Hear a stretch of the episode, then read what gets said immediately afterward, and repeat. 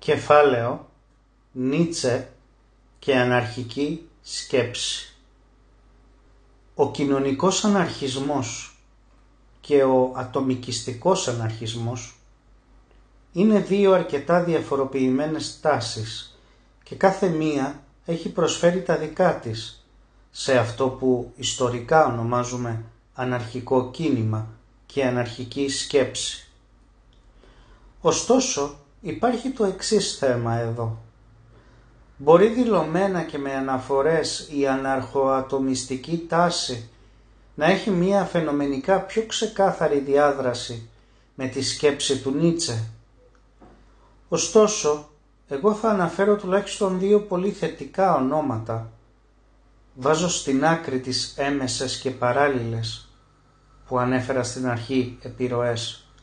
Αναφορές θα έλεγα. Μάλλον ούτε καν. Αναπτύξεις σκέψεων. Το αφήνω στην άκρη.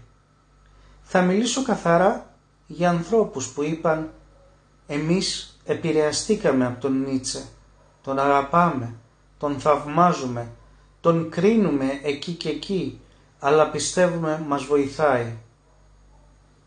Λοιπόν, η μία ήταν η Goldman, ο άλλος ήταν ο Λαντάουερ.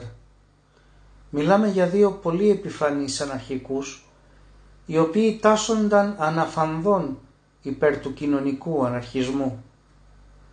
Αν θα έπρεπε να το βάλουμε σε πολύ αδρά κουτάκια αυτό, ωστόσο χωρίς ποτέ να παραγνωρίζουμε την έννοια του χτισήματος ενός ατομικού εαυτού κατά Νίτσε, ακόμη και ο Μπούκτσιν, ο οποίος είναι κατεξοχήν του κοινωνικού αναρχισμού κτλ, χρησιμοποιεί πάρα πολύ τη μεταστοιχίωση των αξιών ένα κλασικό έργο του Νίτσε ως ανάγκη. Απλά δεν το προβάλλει σε άτομα τόσο, το προβάλλει σε συλλογικότητες.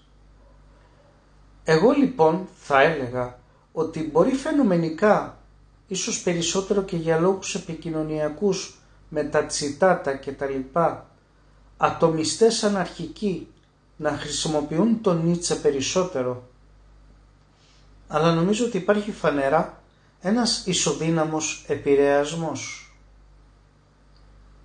Κεφάλαιο η νητσεϊκή τριπλή μεταμόρφωση και ο αναρχισμός.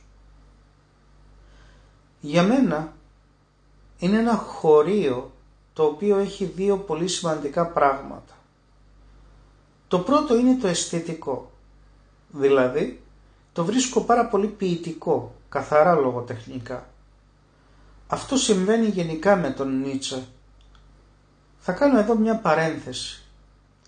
Όταν διαβάζεις κάτι και δεν καταλαβαίνεις τίποτα, τουλάχιστον πρέπει να έχεις την ευχαρίστηση ότι αυτό που διάβασες σε επίπεδο λέξεων, γραμματικού παιχνιδιού, αισθητικής, τουλάχιστον σε γέμισε αυτό με τον Νίτσε συμβαίνει, ακόμα και αν το διαβάσεις και δεν καταλάβεις, γιατί είναι αλληγορικός και τα λοιπά. Τουλάχιστον τελειώνει το κείμενο με μια ευχαρίστηση ότι έχει μια ποιητική ορμή, μια ζωτικότητα φοβερή. Καταρχάς, λοιπόν, ήταν ένα χωρίο το οποίο μ' άρεσε πάρα πολύ. Ωστόσο, πιστεύω ότι κρύβει μια μεγάλη στάση ζωής και νομίζω ότι εάν υπάρχει ένα χωρίο το οποίο θα συνόψιζε όλη τη φιλοσοφία του Νίτσε, όσο αδύνατο και αν φαντάζει αυτό, γιατί έχει περάσει διάφορες φάσεις η φιλοσοφία του, θα διάλεγα αυτό το χωρίο. Δείχνει πάρα πολύ την περιπέτεια της ανθρώπινης φύσης, μια παθητικότητα η οποία χρησιμοποιεί τον μηδενισμό ως ένα σημαντικό όπλο στη φαρέτρα του όταν εξεγείρεται. Δηλαδή η καμήλα είναι ακριβώς αυτό το δεν μπορώ άλλο τα φορτία και γονατίζω και αγκομαχώ αλλά δεν μιλάω. Λέω συνέχεια ναι.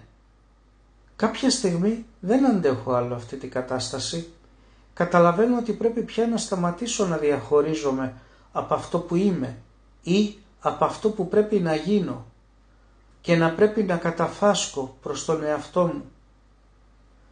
Αλλά πρέπει να κερδίσω ένα ζωτικό χώρο για να το κάνω αυτό. Δεν μπορώ να το κάνω αλλιώς.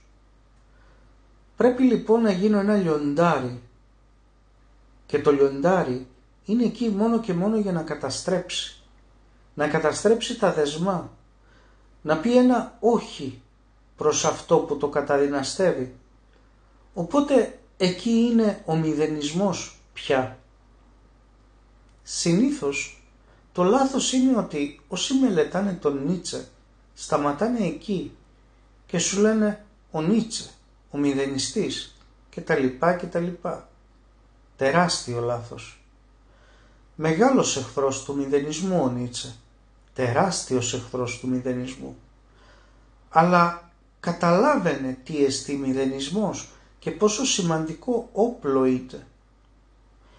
Έρχεται λοιπόν η ώρα που το λιοντάρι δημιουργεί αυτό τον ζωτικό χώρο, τον αέρα, το οξυγόνο, αλλά δεν είναι ικανό πια. Πρέπει να δημιουργήσει μέσα εκεί, να γίνει αυτή η μεταστοιχίωση των αξιών. Και εκεί πια έρχεται το παιδί με όλη του την αθωότητα, με όλο του το παιχνίδι και δημιουργεί σε αυτόν τον χώρο που το λιοντάρι γκρέμισε αφού του τον παρέλαβε από μια βαρυγκομούσα καμήλα.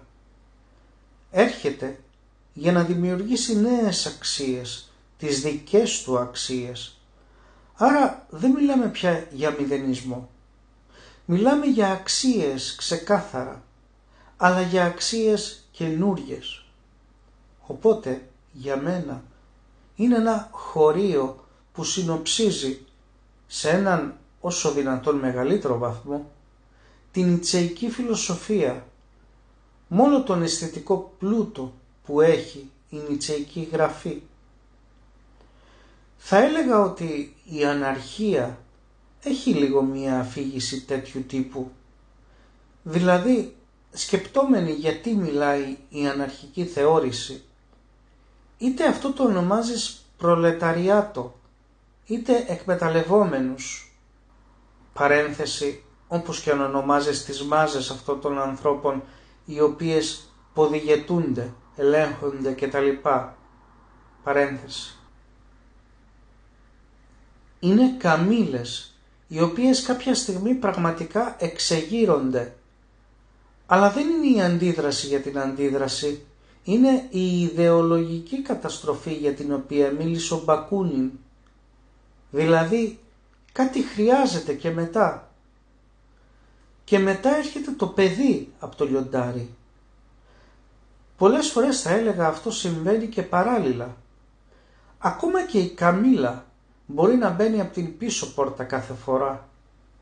Ωστόσο θα έλεγα ότι το λιοντάρι με το παιδί στην αναρχική πρακτική πολλές φορές συνυπάρχουν. Καταστρέφεις δηλαδή και δημιουργείς ταυτόχρονα. Οπότε, για μένα περιγράφει σε πολύ μεγάλο βαθμό τον τρόπο σκέψης και την κοσμοθεωρία του αναρχισμού.